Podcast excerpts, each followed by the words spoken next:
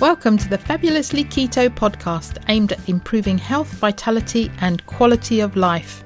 Eating real food in a ketogenic lifestyle. I'm Jackie Fletcher and I'm based in the UK. And I'm Louise Reynolds, an Aussie currently based in Bangkok, Thailand. Each week, we will be bringing you guests who share their stories and discuss a range of topics which we hope will improve your health and well-being. Many of the guests, like us, came to keto for weight loss and have stayed for their well-being, numerous health benefits, and because they are living their best lives. We hope you will be inspired to incorporate these ideas into your own health journey so that you can feel better than you ever have before. Thinking about starting keto? Take a listen to episode number two What is Keto and How to Start?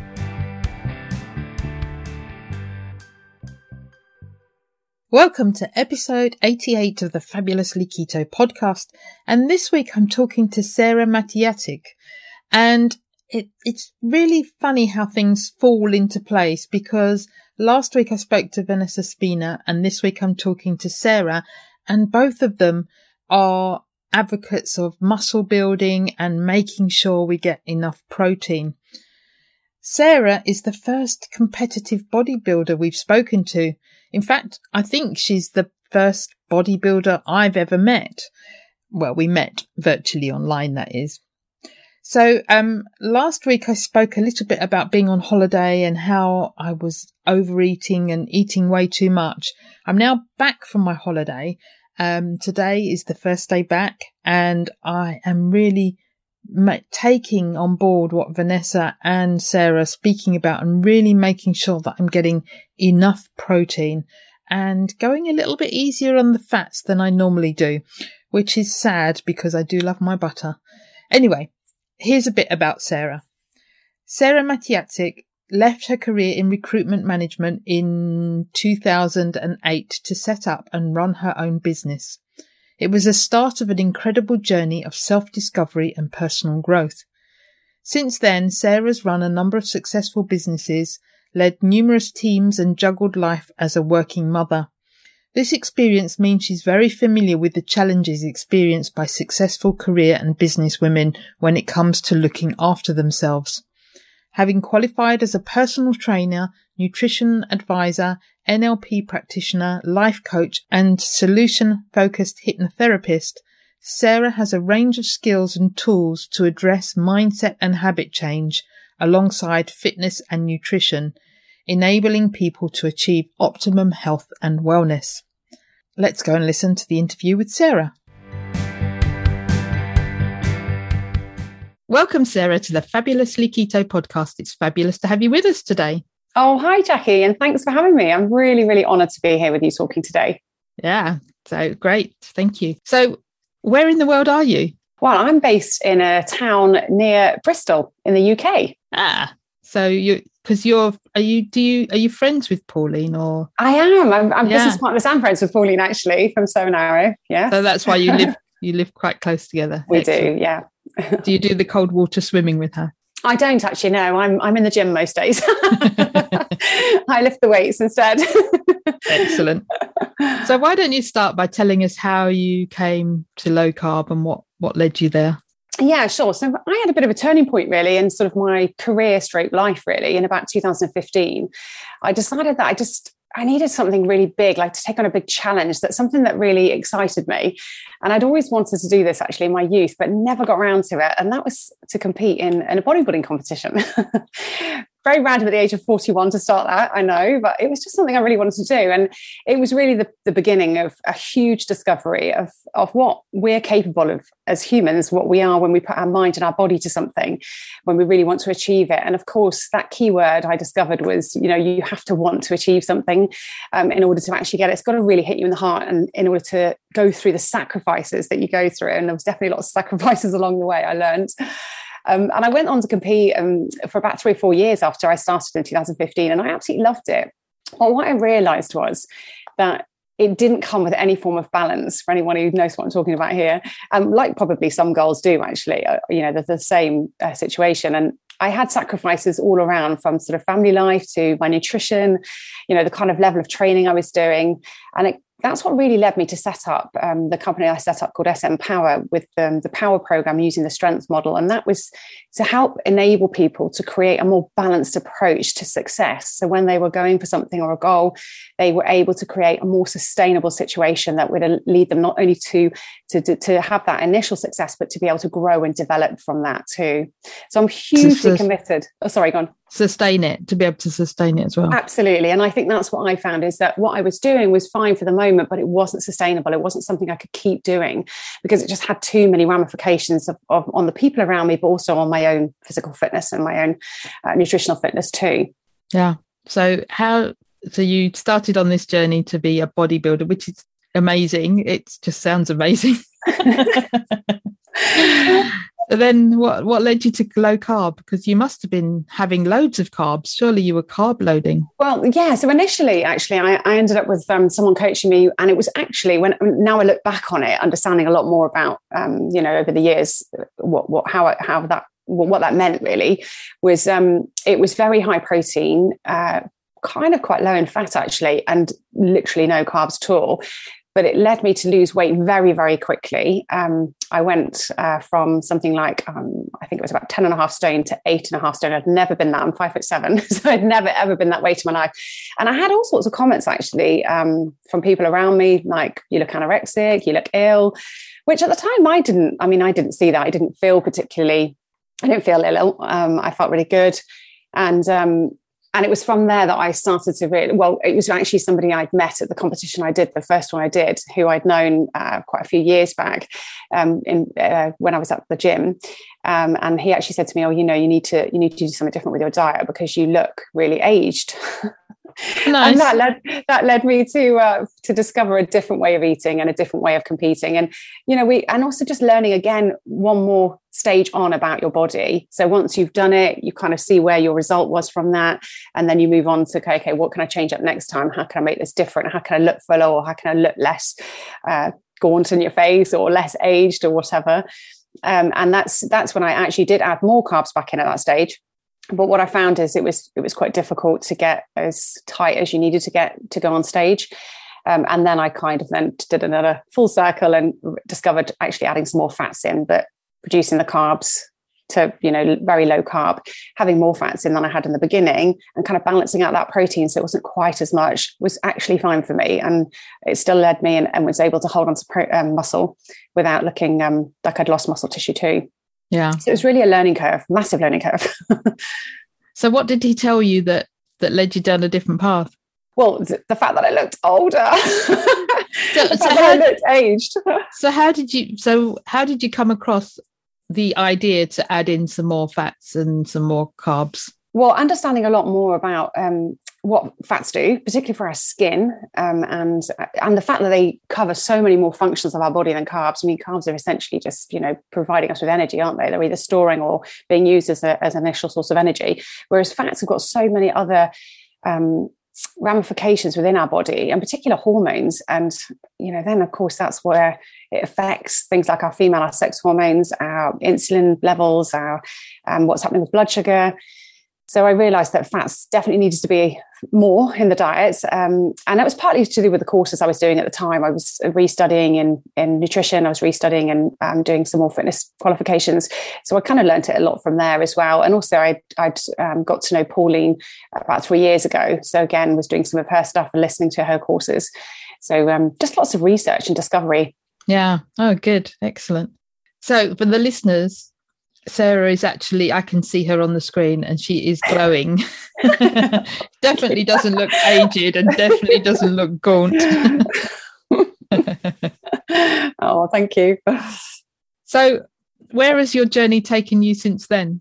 Wow. So, since then, I mean, I am hugely committed and really passionate about educating and empowering you know women and men i say but we work very closely with women um, with our membership through both one-to-one coaching, but also this uh, this female-led community that we've developed, Pauline and myself, um, as a health and well-being membership for women. It's a great community, and you know, women of all ages, mostly kind of peri and meno situation happening, because I think a lot of us get to that point, um, and we kind of go, ah, something's going wrong. We can't quite do what we used to do. We need help, Um, and that's where we help women in this community in all aspects of, the le- of their lifestyle. So we cover um, nutrition, we cover general fitness lifestyle. We, I mean, we're doing at the moment a healthy hormone series uh, where we're going through um, food and nutrition and how the impact it has on, on hormones. I'm covering uh, some of the physical fitness and movement side and how hormones are impacted by that. We're looking at pelvic floor next week. So we've got a whole range of topics that are all very pertinent to this stage in our life. Um, and what's really important to um, consider for those future years as we move through to um, men- past meno, post meno, and how we need to look after things like our bones um, and muscle tissue as it's decreasing and things like that. So, yeah, really passionate about leading this membership and with what Pauline and I are doing um, to educate women. Yeah, great. So we were having a little conversation before we came online, and you were telling me that I need to do some more strength training. Well, I was asking you about the level of strength training you do currently. Yeah, which is not very, it, it, goes in fits and bursts, and I'm not consistent, I must admit.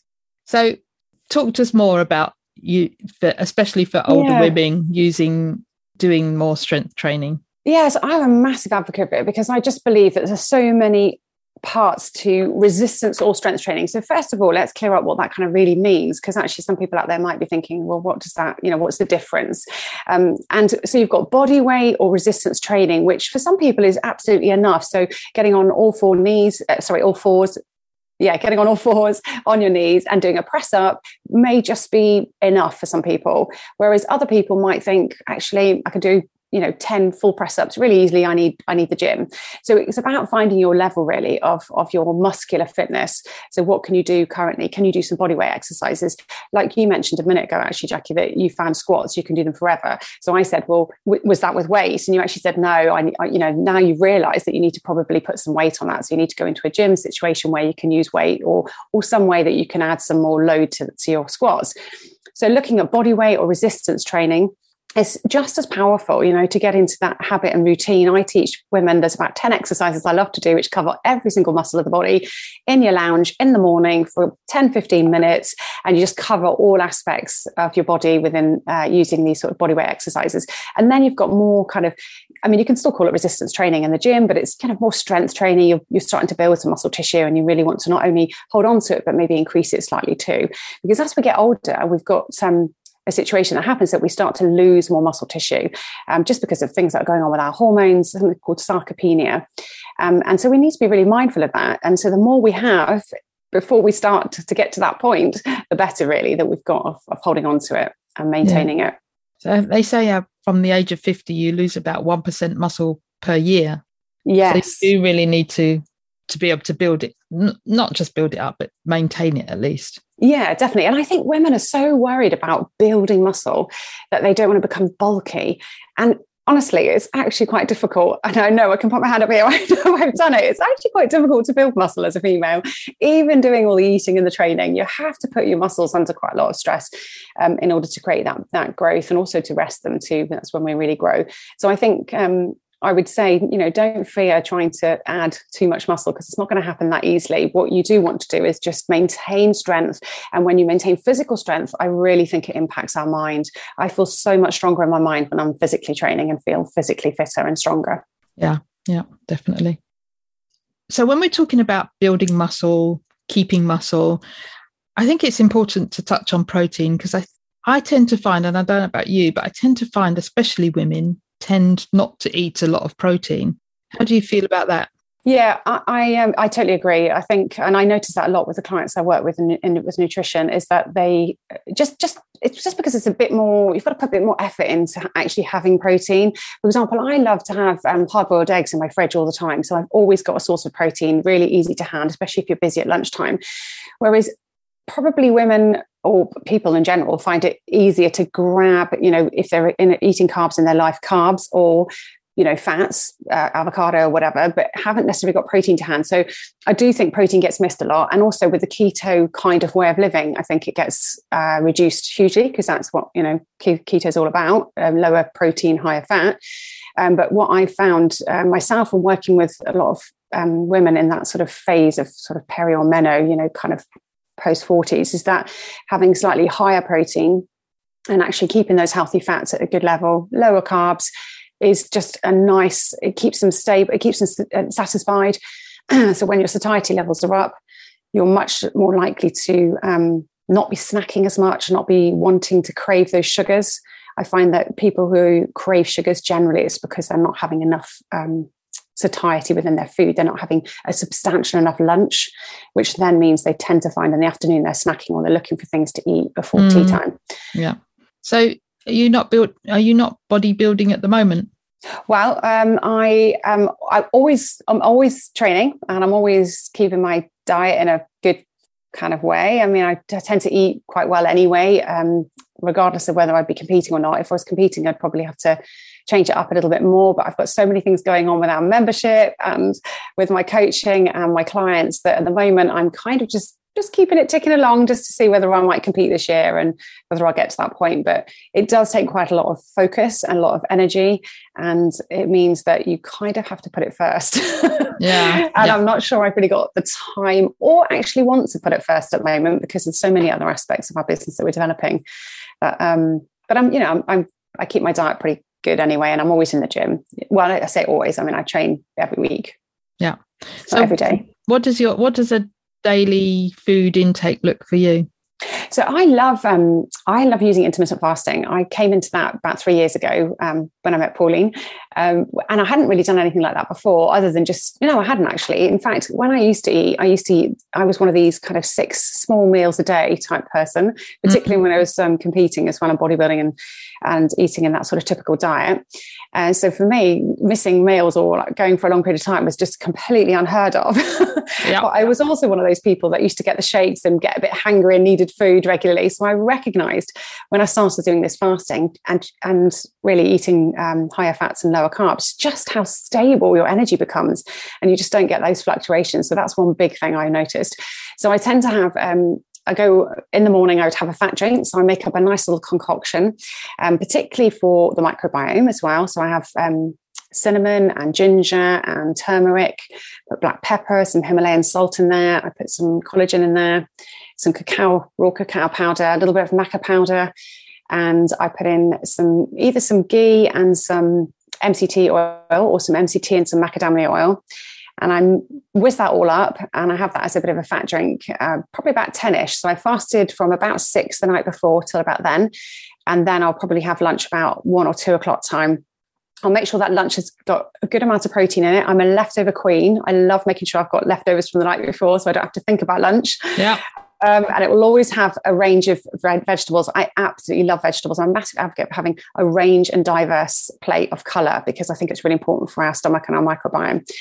Um, and then I'll have some healthy fats in that. So whether I've cooked in those fats or whether I add some avocado to it or whether the meat has got a little bit of fat in it anyway, I'll decide. And I'll always have sauerkraut or some form of fermented vegetable on there too. Mm. Do you make and that then, yourself? Uh, no, it? I don't. Okay. I'm just going to absolutely say that. I don't. I don't have time to. No, I would love to be able to, but no, I don't. I cook though. I do cook every day, but I don't make sauerkraut. Um, and then I also do eat a lot of raw cacao, dark chocolate. I love the raw cacao, um, 100%. And I mean, it's just full of nutrients, isn't it? But it tastes delicious. So I wouldn't get rid of that. And then I would probably go through most of the time, I go through till dinner time, which I would eat about five or six, six at the latest, ideally. And again, it will be similar to that. So it could be curries, or it could be um, like a bolognese, or it could be um, thinking of all the things I make. Sometimes I make a big vegetable soup. I'll use koyu in there, so I'll add fats into the soup. I'll maybe put some chicken with it or some meat. Um, and generally it's some sort of vegetables and protein. I would have it at dinner time as well with fats. Yeah. But I'll mix it up and make it really interesting. I don't just literally eat a plate of vegetables and some meat like I would have done when I was bodybuilding. you know, the chicken and uh, chicken and broccoli that I'd eaten for millions of times. yeah, and I guess it was chicken breast and dry broccoli, no fat. Yeah, yeah, pretty much. so sweet potato. I eat my broccoli, but it has to be with lots of butter, not just yeah. on its own.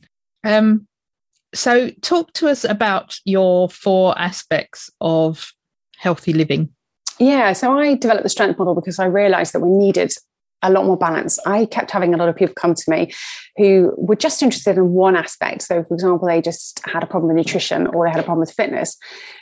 But what I realized was quite early on is that it's just not one or two of these aspects. I mean, people generally have issues in one or two areas. So the, the strength model is based on four key strength principles, and they are called body, brain, nutrition, and nurture.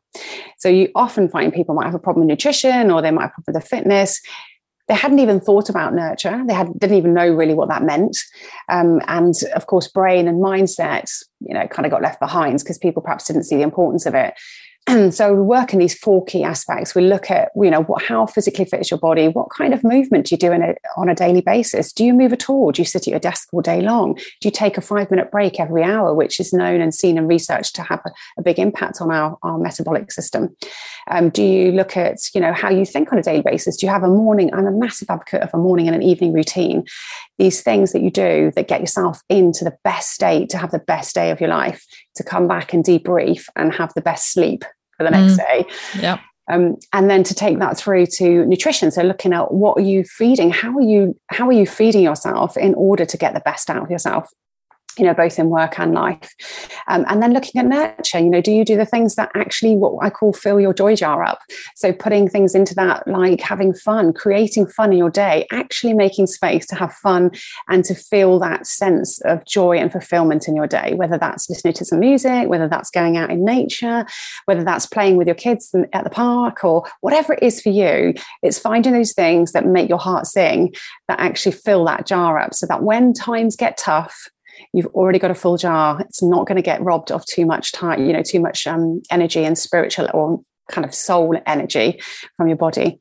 Mm, yeah, I think that's so important, and people often forget that you get busy and you just focus i've got to get this done i've got to get this done and yeah the things that we should be doing for me the number one thing that goes quite often is the exercise but yeah. also also what what i call play doing doing the things that are enjoyable and not yeah. work. And it might be brain work, but it's not necessarily work work. Yeah. And creative and stuff as well, just creative yeah. things, you know, whether it's learning a language or doing some art or, you know, just even being creative with your social media posts, for example, you know, whatever it is, you know, if you like to do that, it's whatever you, you know, you find enjoyable, you know, playing around with some art is, is good fun too.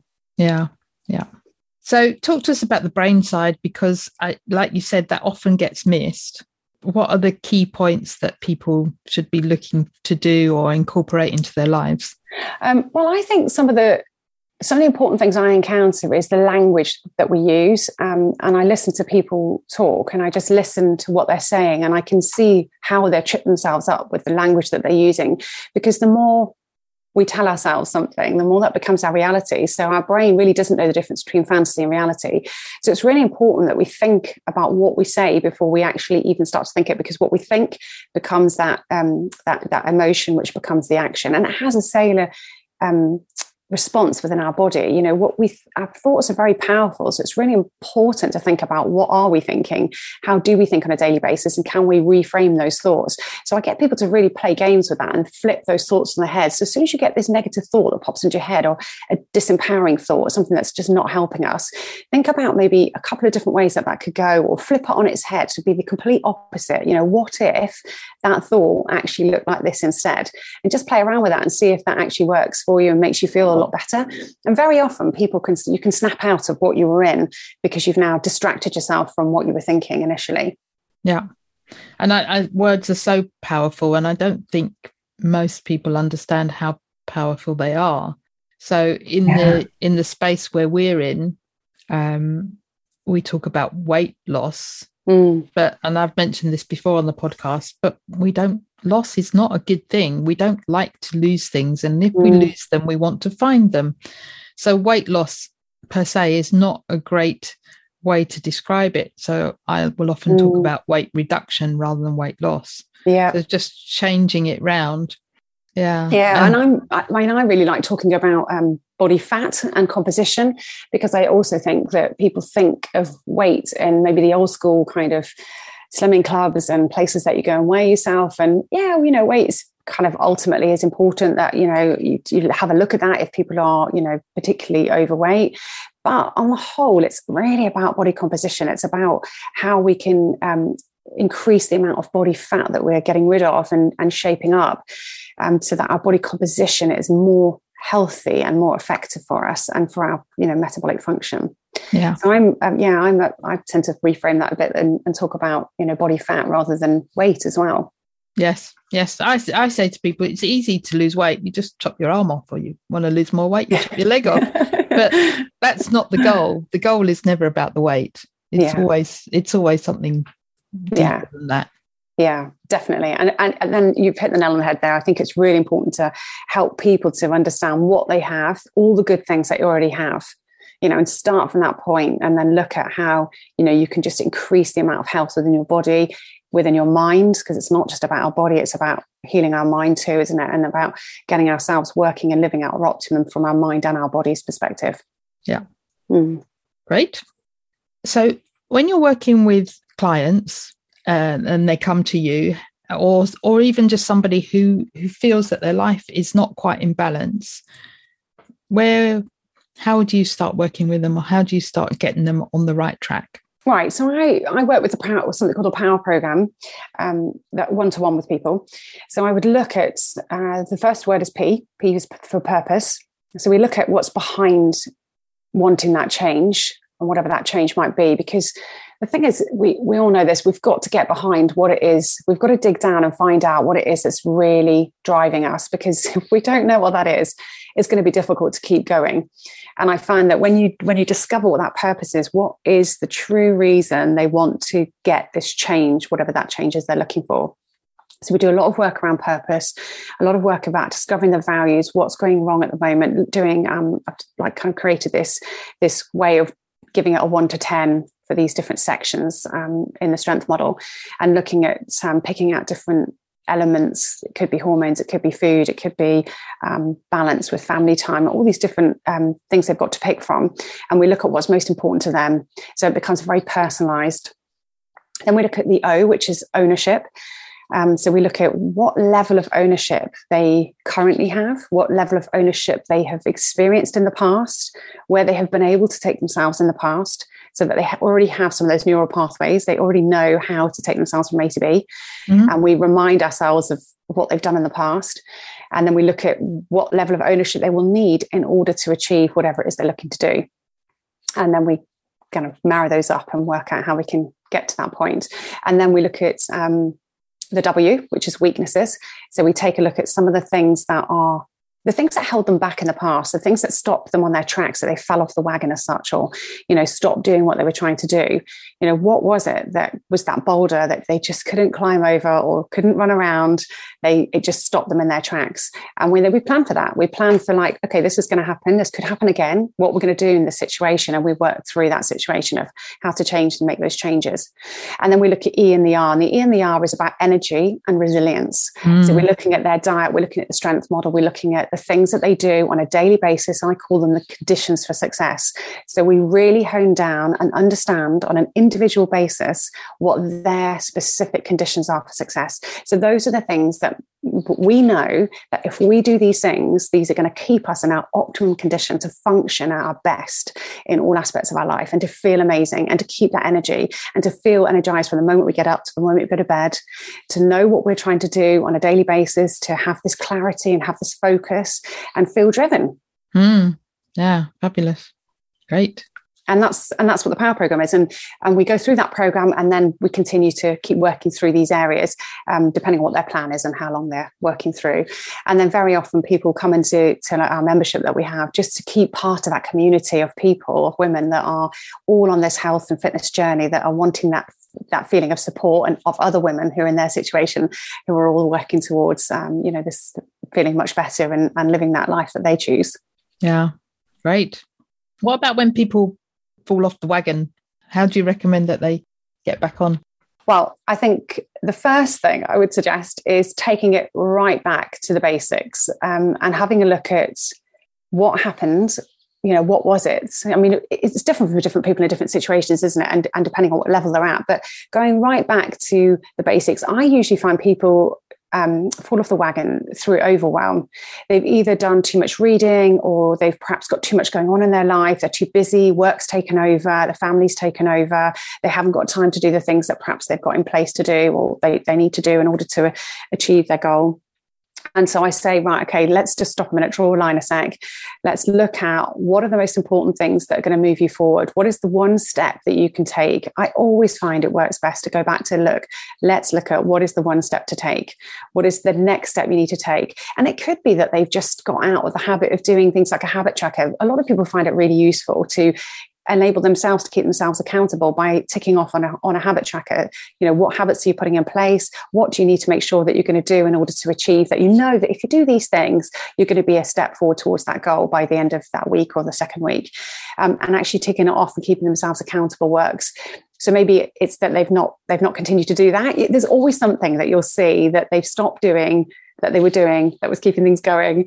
And so it's about just reminding them of this. And and usually they see that themselves by talking about this what they've done or what's happened and they'll and, and that's the best thing. If they see it for themselves it's brilliant because then they they own that. They it empowers them if they see it rather than me telling them for example. So i try to get them to discover what it is that's changed or what, what's making them fall off the wagon as such um, but very often it's just a case of, right, let's go back to scratch. Let's go one step at a time. What's this next step? What's this next step? Okay, so let's look at that. Okay, what's going to happen then? Right, let's stick with that for the moment and just send them away with a few things to do. Um, just get them out of the overwhelm. Yeah. Because, yeah, overwhelm is going to be the one thing yeah. that, that knocks us all off off track all the yeah. time. And the and other I mean, thing is, quite often I find, I don't know if you find this with clients, is they stop um, planning and yes. they're not they're not preparing they're not thinking in advance to make sure they've got the right foods in the fridge the right foods on hand mm. and then then they're just reverting especially if they're living with people that that aren't doing low carb so then they revert to their old foods their old ways yeah and that's really easy for them to to fall back when yeah. they and they know they they know they should do it and they know they want to do it but there's sometimes like you say that overwhelm comes in yeah. and then they can't there's too much to think about. So yeah. having someone to talk to and and say right yeah. let's let's start here. Yeah. Just, make, just and, you just need to make a start really don't you? Y- yeah absolutely. And i think um I, th- I think usually it's because well, I take it as feedback and I go, okay, right. So maybe we went one step too far. Maybe I need to sort of rein that back a bit. Maybe we gave them too many things to do. Maybe it just wasn't quite so sustainable because the fact that they've fallen off means it's not quite sustainable yet. It's not something that they can keep going, regardless of what's going on around them. So maybe just taking it back one step. In fact, I was talking to a lady the other day and um, she just said how much she really loved lentils. And I said, well, just have some lentils. And she went, what really? What really on keto? And I said, look, just, just have some lentils. They're full of fiber. They're good for you. Don't worry about it. Just have some lentils. Enjoy yourself. Have some lentils, have some vegetables. Um, and it, just even saying that to her, I mean, I just couldn't believe the profound effect it had on her. And she even messaged back and said, "Oh gosh, I had the most delicious dinner. I feel so much better now after talking to you." Because we we tie ourselves up, don't we? Make everything so specific, and actually, we need to enjoy the process too, don't we? We need to have fun with it and we need to enjoy what we're eating to begin with. Yeah, Otherwise, definitely. we're not going to sustain it. And that's a key thing to also remember is, you know, when we're working with people is to make sure that the foods that you're suggesting or the foods that you're helping, you know, to swap up or, or make healthier, that they actually enjoy those foods. Because there's no point in giving people a food plan or um, a diary sheet or whatever with with food on it that they're just not not really going to eat or enjoy. And they might say well I'll, you know I'll try to make sure I stick to this but you know then they're not going to do that long term if they don't really enjoy it. Yeah. But yeah it's a really important factor isn't it? Yeah. So have you got any tips for people that maybe need to up their protein because they're possibly not having enough um, but they really don't enjoy eating meat? Yeah I mean, you do you hear this more and more, don't you, with plant based plant based living? Um, I mean, there are so many options out there. I'm not a massive fan of all the processed stuff, really. I'm just a, very much of a whole food person. I mean, it's difficult. It's more difficult with keto for sure because you don't really have the whole brown rice and uh, quinoa options. I mean, quinoa is a bit lower, so it's something that you could add. Um, I'm a bit of a fan of things like lentils. I do like adding things like that in there, but you've got to make sure you've got a range of things. So if you're if you're able to eat dairy, then you've got some forms of dairy, particularly um, goat and, and sheep is is got a different profile. It's a different case into to um, uh, cow's milk, so it's got some really good fatty acids in it. If you can eat um, dairy, um, nuts obviously and seeds. Seeds are really good, and particularly activated seeds. If you're considering um, going sort of one step further, so just regular seeds um, for nutrients, um, and just making sure that you're putting these things into your meals regularly. So it's not just a case of thinking, oh, I've got to eat some seeds now quickly. You know, you can actually add them into your meals so that you're having more of that kind of protein in your meals. Mm. Um, so, uh, from a, I was just going to say, from um, from the point of view of good quality protein, if you were going to use something like processed tofu, for example, um, tempeh would be a bit better. It's fermented. It's not quite as processed as tofu. Um, but you're kind of down to the vegan veggie proteins that are, are sort of man-made as such, aren't we? Mm.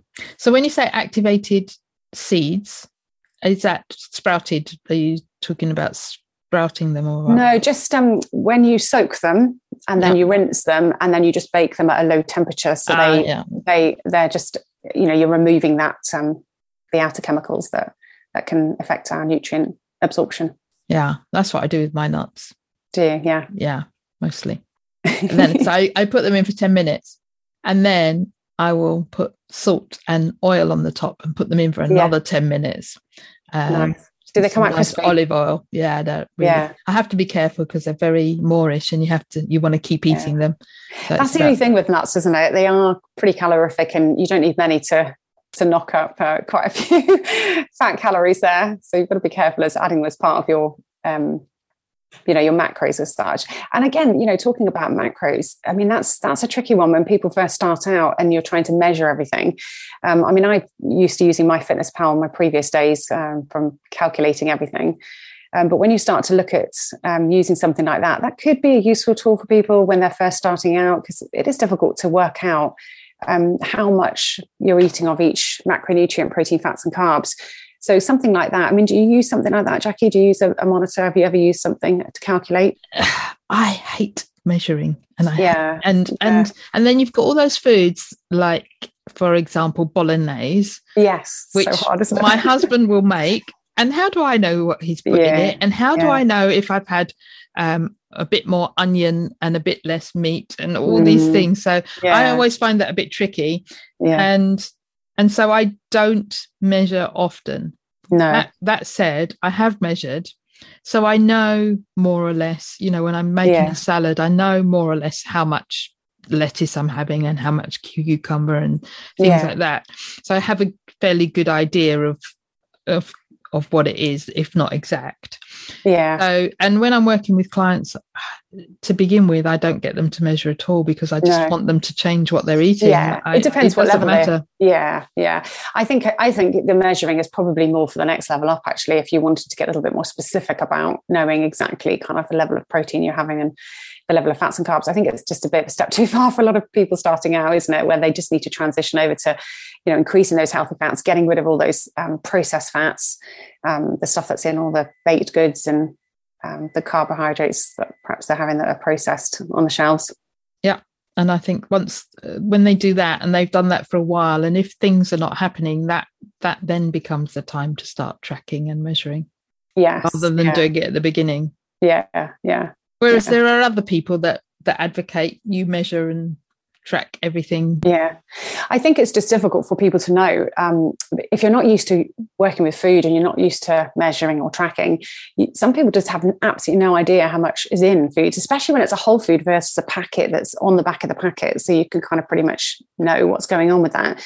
But if you're making it yourself, I think people can be overzealous with fats, and we can have too many fats. I believe as women, anyway. Um, and certainly, if you if you're trying to lose body fat, um, I think we can go a bit too over. I was certainly one that person, and three years ago, I think I was just having too many. I just I just didn't quite get, you know, how much I need. You know, I had to find that balance of what felt right, and that's when I ended up upping my protein a bit more and reducing the fats a bit, and that's just made a big difference to how I feel and just keeping my body fat at a better level. mm. And what about vegetables? Do you do you stick to above ground leafy green vegetables, or do you have a more more of a variety? Yeah, um, I do mostly. Um, I have a whole range. Um, I certainly do not look at something and go, I'm not eating that because it's this or that, or it's too many carbs. Um, so I don't particularly like sweet potatoes, so I probably wouldn't really eat them. In fact, I have, can't remember the last time I had one. Um, I do like butternut squash though, and I do have butternut squash in soup. Um, again, I don't have it all the time, might have it once a week. And Uh, everything else is is pretty much lower carb. I mean, I, I, would not eat a carrot, for example. I would still eat a carrot if I wanted to. Just you know, yes, I know it's got more carbs in it, but you know, they're incredibly healthy for us. They've got all sorts of different nutrients in there that we wouldn't get if we weren't eating it. So I don't believe in not eating that. And I train and exercise and things, so I just believe we burn that sort of thing off really. Um, I don't particularly eat a lot of fruit, but I never have done. Um, so I do like berries. I do have dark berries but again, possibly once, twice a week, not very often. Mm. Um, but I just have never been a massive fruit eater anyway. It's always affected my stomach. I felt like sugar was always something that made my stomach bloat or hurt. Yeah. So it's something I've stayed away from anyway. Mm. And dairy, actually, I'm not brilliant with dairy either. And that's just something else I've noticed that by not having the dairy, that my stomach is a lot better, it's a lot flatter, it doesn't feel as bloated. Whereas when I have it, I can feel some of the signs that um, are showing that dairy is not my best thing. Yeah and I think you can get to that point where you yeah. where you do notice. I I have a feeling that dairy is probably not good for me, but I haven't yeah. stopped eating it yet. I know that's the problem when you do like it, and it and I wouldn't say I, I you know I don't dislike it either. I do quite like it, especially cheese as well. But um, I just yeah I just had to cut it right back. I do still have some cheese, but milk and things like that I wouldn't have. Yeah, um, or cream or anything like that. It just creates a sort of mucus, and that you know we know that that's not a good thing. Yeah probably a good a good sign that, that you're slightly intolerant to it. Yeah, but funny enough, I've had lots of DNA testing done and, and um, been part of some clinical studies actually to do with um, how food impacts our blood sugars and things like that. And actually, that DNA did say that you know I wasn't lactose intolerant particularly. It's just if anything, it would be a secondary thing. So it's interesting. You've got to kind of go with gut instinct sometimes, don't you? And intuition. Definitely, not just the science. Definitely. Have you done much fasting? Yeah, yeah. What do you think is fasting? Are you quite? So I do most days I will do from supper, which I'm normally finished eating by 7.30. Yeah. Through till lunchtime. Mm-hmm. That's every day. Um I we did um so I went through a phase where I was doing two 40 hour, 40 to 42 hour fasts a week. Um, oh yes, I've done, I read it on your thing. I've done um, I've done three day fast, five six day fast. I think I did hundred. I think my longest one's 140 hours, and I'm Gosh. currently doing two 46 hour fasts a week. Oh, and I did some alternate day fasting. So I did three times Gosh. a week, 40 hours. So yeah. And what what electrolytes do you use? Some pink Himalayan salt, and I take. Is that, is that it? Yeah. Is that... And mag, mag, I always take magnesium. Yeah. But since talking to Pauline, I've added in the um, Terranova complex, and I was taking two plus my magnesium citrate. Um, and now, and she said take four, and now I sleep. Not always great, but much better yeah. than I, I've done for years. Well, long time. So I'm taking yeah. eight, eight magnesium tablets a day. Wow. Four Terranovas, three yeah. magnesium citrate, and the potassium magnesium citrate. Yeah. Wow. Brilliant. It's so good for sleep, isn't it? Yeah, I, did, I didn't. I couldn't believe. I've struggled yeah. so much, especially in the last few. Always woken up lots in the night to go to the loo. Yeah. But more recently, I would either not be able to fall asleep for hours, or I'd fall asleep, wake up an hour and a half later and be awake for hours. All all different combinations. Yeah. And I never know what what tonight's gonna be. Whereas yeah, the last six or eight weeks since I spoke to Pauline, I more or less know that most nights I'm gonna sleep. Why don't we do a little talk on sleep? Because I think that's really important for lots of people, actually. In fact, you know, Perry perimeno for sure, but there are so many people out there who are struggling at the moment from having this last two years of the pandemic. In fact, I was talking to somebody last night and, um, you know, we were chatting about sleep and some sleep behaviors and sleep routines would make such a difference to people that I'm not sure everyone realizes that just how profound these these things you know make a difference to us. Like you know getting you know just like you would with a child you know this kind of wind down to, to getting to bed at the right time things like magnesium as well. Yeah. Okay you we were talking just before about you were saying how fat is really important for hormones. And you know all men and women we all have different hormones but it, yeah. it's important. And one of the things we were talking about offline was sleep. So ha- and hormones affect our sleep as well. So how do we how do we optimize our sleep to get our hormones in a better place Oh, oh, gosh, this is such a massive topic, isn't it? Because our hormones are so affected by how well we sleep. You know, just that, those leptin and ghrelin levels, and uh, you know, basically what we even eat the next day is impacted by how well we sleep and the quality of our sleep. Um, I think some of the things I, I find have really helped when I work with people, um, some of my clients, is is getting a good sleep routine and you know, we don't think about this as adults. We do when our children are young, you know, for those of us who've got children and, you know, you're trying to get them to this nice bedtime routine, but we actually need the same thing. We need this wind down. You know, we have so many things around us that keep us just alert and kind of tired and wired actually, and keeping us um, going until you know, sometimes 11 and 12 at night. Um, and I've got teenagers. I'm trying to get them to bed earlier. And, you know, and that affects our sleep. All these things impact our sleep. So I've had to get really clear myself on, on getting this good routine. And I think some of the things that we can do is making sure we set a good bedtime routine. So what time do we want to get into bed? And then we need to work back from that. Okay so what time are we going to be turning off some blue lights some television really? You know making sure that we're not watching things right up to the time that we go to sleep. Making sure the lights in the house are, are much more dim you know shutting down curtains blackout blinds. Just making sure the atmosphere feels darker. I mean we're in the sort of wintry period still aren't we where things are darker but it will get summery soon. And you know we'll have a lot more light around us. And we just need to be mindful that that's part of our body realizing that we're getting ready for that that mode of sleep. Um, making sure that one of the things that's made a massive difference to me is making sure I don't eat too late. So eating at, you know, finishing eating around six makes the quality of my sleep so much different to eating at say seven or eight. It's honestly, I cannot believe the difference that's made to me. You know, we were talking about magnesium, and yes, that has made a massive difference as well. But the, the eating has really made a big difference to me. So eating, making sure your food is digested, so a good three hours before you go to sleep is a, is a really good idea. So that your body is just set to do its housework. It can just do the clearing of the cells and just get its rest and get into those nice, deep, slow, slow wave sleep patterns. Um, and things that I find have helped um, people get to sleep nicely is having a hot bath so that our core temperature changes, which is what we want in order to go into that nice deep sleep. Making sure that we've got a blackout blind, maybe using an eye mask or even earplugs if you find that noise is a, is a problem. Um, using some sort of meditation or listening to a, a really nice um, piece of music or uh, listening to someone take you through a nice meditative and slow relaxing sleep process is quite good too. Mm. Um, and I've used this for my children too when they were younger, and that's had a huge impact on them being able to go to sleep more easily. Um, and also, like you said, talking, taking supplements, things like magnesium, um, making sure you've got magnesium rich foods in your diet as well has a big um, impact on relaxing us because magnesium has a relaxing effect on our, our muscles, including our brain. so, um, what, yeah. what, what foods would you recommend for people if they want magnesium well, the, well, the. Yeah. So a lot of the vegetables that actually contain magnesium, avocado too, um, but the leafy greens are quite uh, good for uh, magnesium. But I think you probably find if someone's deficient in it, that they probably need a, some sort of supplementation with it. Yeah. yeah. I think most people probably need magnesium I mean, supplements. It's, exactly. It's used for like 300 different processes in the body, isn't it? It's used for so many. And the more glucose or the more, the more carbohydrates we're eating, uh, the more we tend to need it. Yeah. Because I, I think as you get older, sleep becomes a little bit more elusive. I think that's yeah. natural.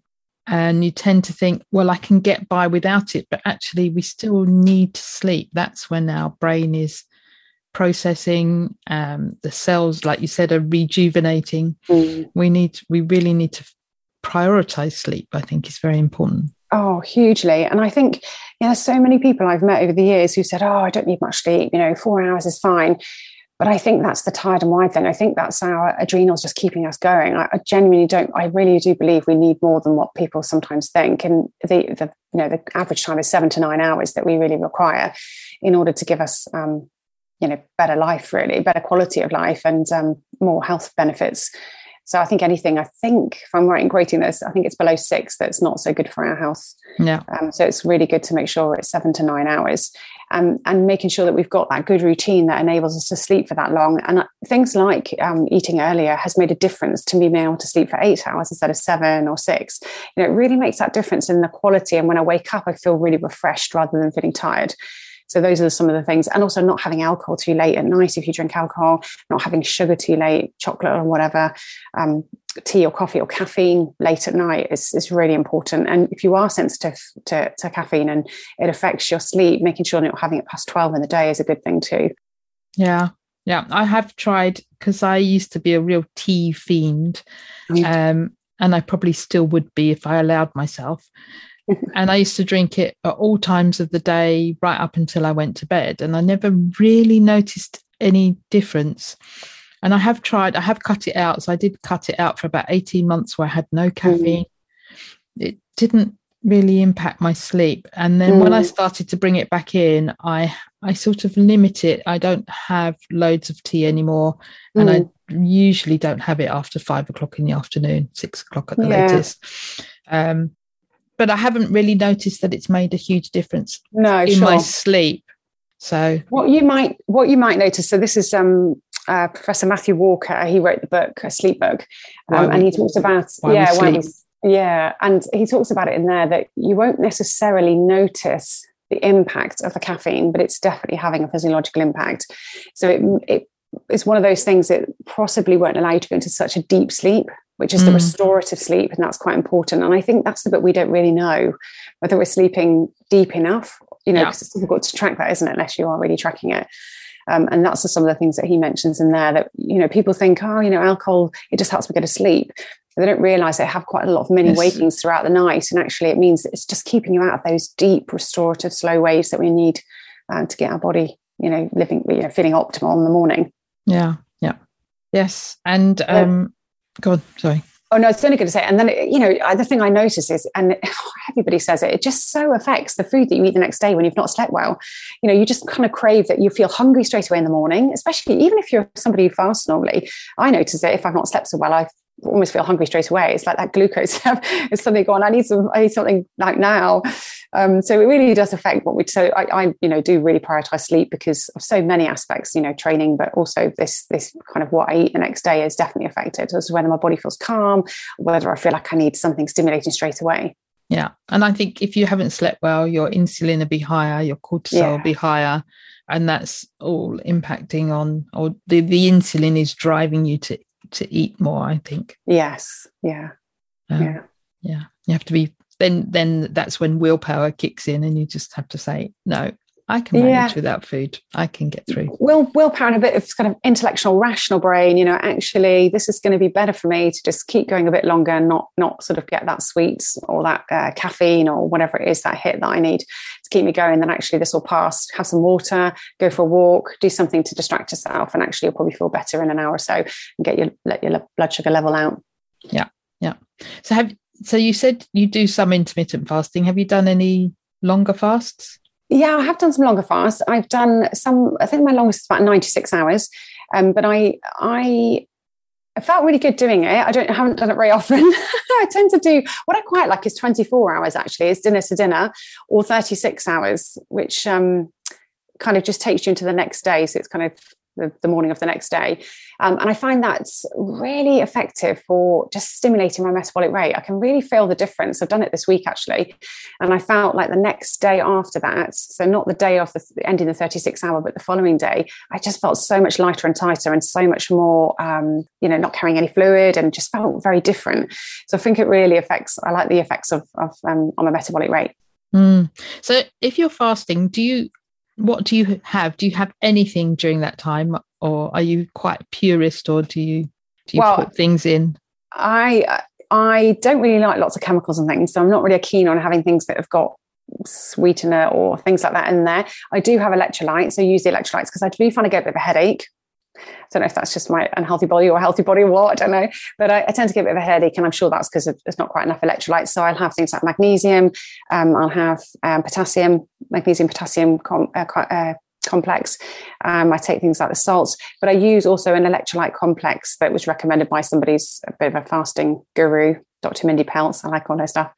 Um, and she recommends one on there that I, I get, which is just a plain one. It's just makes your water taste salty, but it's a good combination of um, salts and air. Within about five minutes, I noticed the first time I did it, my headache just went. Yeah. So I felt much better.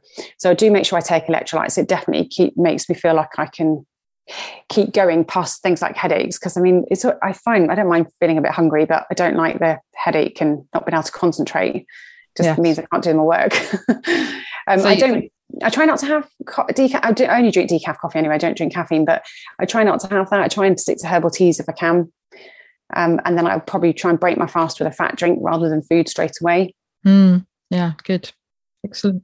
So before we come to the end and I'm going to ask you some for your top tips. Um, how can people get in contact with you? So they can find me on all social channels. So on Instagram, I'm at Sarah Matiatic. Um, same on Facebook. Uh, we've got um, Pauline and I run a group which is called Healthy Keto Low Carb Living. And it's a Facebook group. It's free to join, to just come along and find us. Um, we've also got our membership too. And I've also got a website, which is smpoweronline.com. And that's where all my sort of private coaching is. And you can find the membership on there too. Great. Thank you.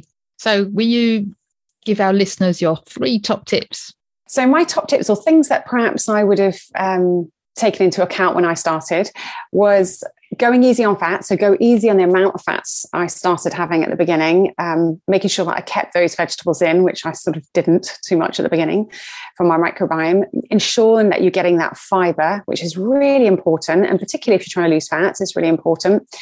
Um, and just recognizing that a lot of meals have got the fats already in there. You don't need to add so much fat to the meal because I think everybody thinks you just got to add all this fat to your plate. But actually, a lot of things like the cheese and the meats and the keto buns have already got the fat there. So you don't need to add lots of mayo and other aspects if you don't want to. Um, and the biggest thing is just give yourself a break. Don't beat yourself up if you think you've gone off the rails or you've done something wrong. You know, just draw a line and just start again and just know that you're on this journey one step at a time to getting your body into a fitter and healthier state. That's going to help you in your in your you know mature years even. Yeah. And you don't have to be perfect all the time. You just exactly, you're yeah. just looking to do it most of the time. And if you do, it's not like a I I always say it's not like a diet that in the sense of how we used to diet. Yeah. And you've been quite slim, so you probably never did diet, but you don't do it and then, oh, I've not eaten, I've eaten this today. I'm a bad, I'm bad. Therefore, yeah. I'm just going to eat everything bad. Yeah. This yeah. is, it's not bad. It might not be the best choice, but you just go back the next day and carry yeah. on. And that's, how, and that's how it becomes sustainable and a lifestyle. It's it's really about a lifestyle rather than a diet as such. It's just a way of living that ensures that you're um, using or taking foods from those food groups that are just a bit healthier for your body, that are just going to keep your blood sugars a bit more stable and keep your body composition a little bit more optimal for for our health in the long term. Yeah, absolutely. Yeah. Thank you, Sarah, for joining me. That's oh, fantastic. you're welcome. It's been great chatting to you, Jackie. Lovely. Thank you. Thank you, Sarah, for sharing your insights with us. Within the low carb and keto space, there are many different thoughts and opinions about vegetables, ranging from we need to incorporate many different vegetables into our diet for the microbiome to others that say we don't need any vegetables at all. For Sarah Matiatic, it's important to have lots of vegetables and colour on her plate. But what should you do? Well, that depends. Do you like vegetables? How do they make you feel? What health conditions do you have? If it's important for you to be keto for your health, for health benefits, you probably will eat a lot less vegetables than someone who is low carb. Some people get really frustrated about low carb and keto because there isn't a one way fits all. We can't say do this, do that, do the other, and it will all work out. We have to experiment and try different things. And then sometimes we have to switch things up and make some changes. Last week, Vanessa was saying how she's always switching things up in her, in her way of living to try different things. So maybe you need to add in more of a variety of vegetables. Maybe you need to take them away. One of the other things we focused on was sleep. Now, I know we've spoken about sleep in many podcasts, but it is really important to focus on as a part of your lifestyle changes. Many people struggle with sleep. Graham Phillips said in episode 82, no one prioritizes sleep. But sleep affects our brain function, how much food we eat, it affects our hormones, even weight gain and reduction will be affected by our sleep. So I think it's important to keep reiterating about sleep. And I noticed whilst on holiday that we were eating very late, very, very late. I normally finish eating by 7.30 in the evening. But on holiday, we weren't going out until 8.30 in the evening. So the time I was eating, it was probably nearer to 9.30 and sometimes later. So we were eating really late, then coming, finishing our meal, coming back and going to bed. And I noticed how bad my sleep was while I was away. I was struggling to get to sleep. I wasn't sleeping well.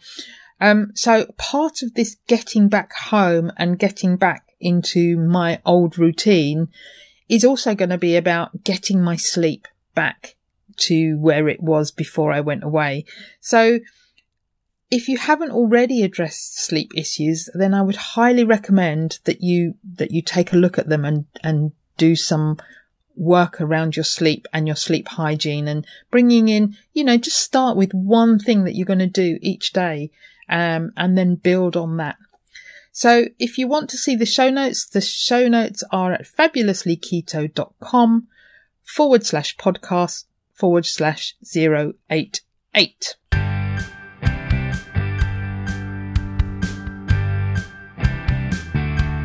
It would be great if you could support us through Patreon. Go to patreon.com forward slash fabulously keto and you can choose the monthly amount you wish. Can you recommend a guest we can interview? If you can, click on the link in the show notes to send us your recommendation.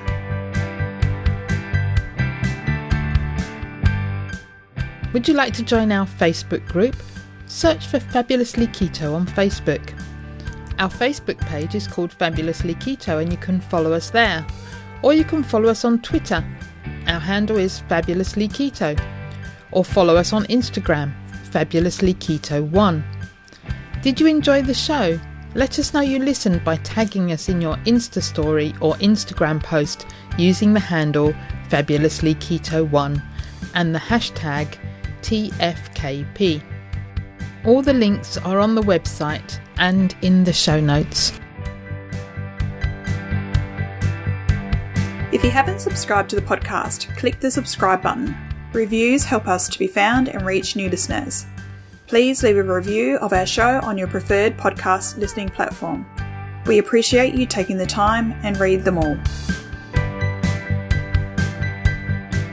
Disclaimer The information in this podcast is for informational and educational purposes only. Nothing in this podcast can be taken as advice. Whether our guests are doctors, healthcare professionals, or not, they're only sharing their own opinions and stories, and this does not constitute a doctor patient relationship. It's always best to seek professional medical advice should you wish to make any changes to your current medication or treatments. Also, speak to your own doctor if you have any concerns about your health or you wish to make lifestyle changes, especially if you're taking medication.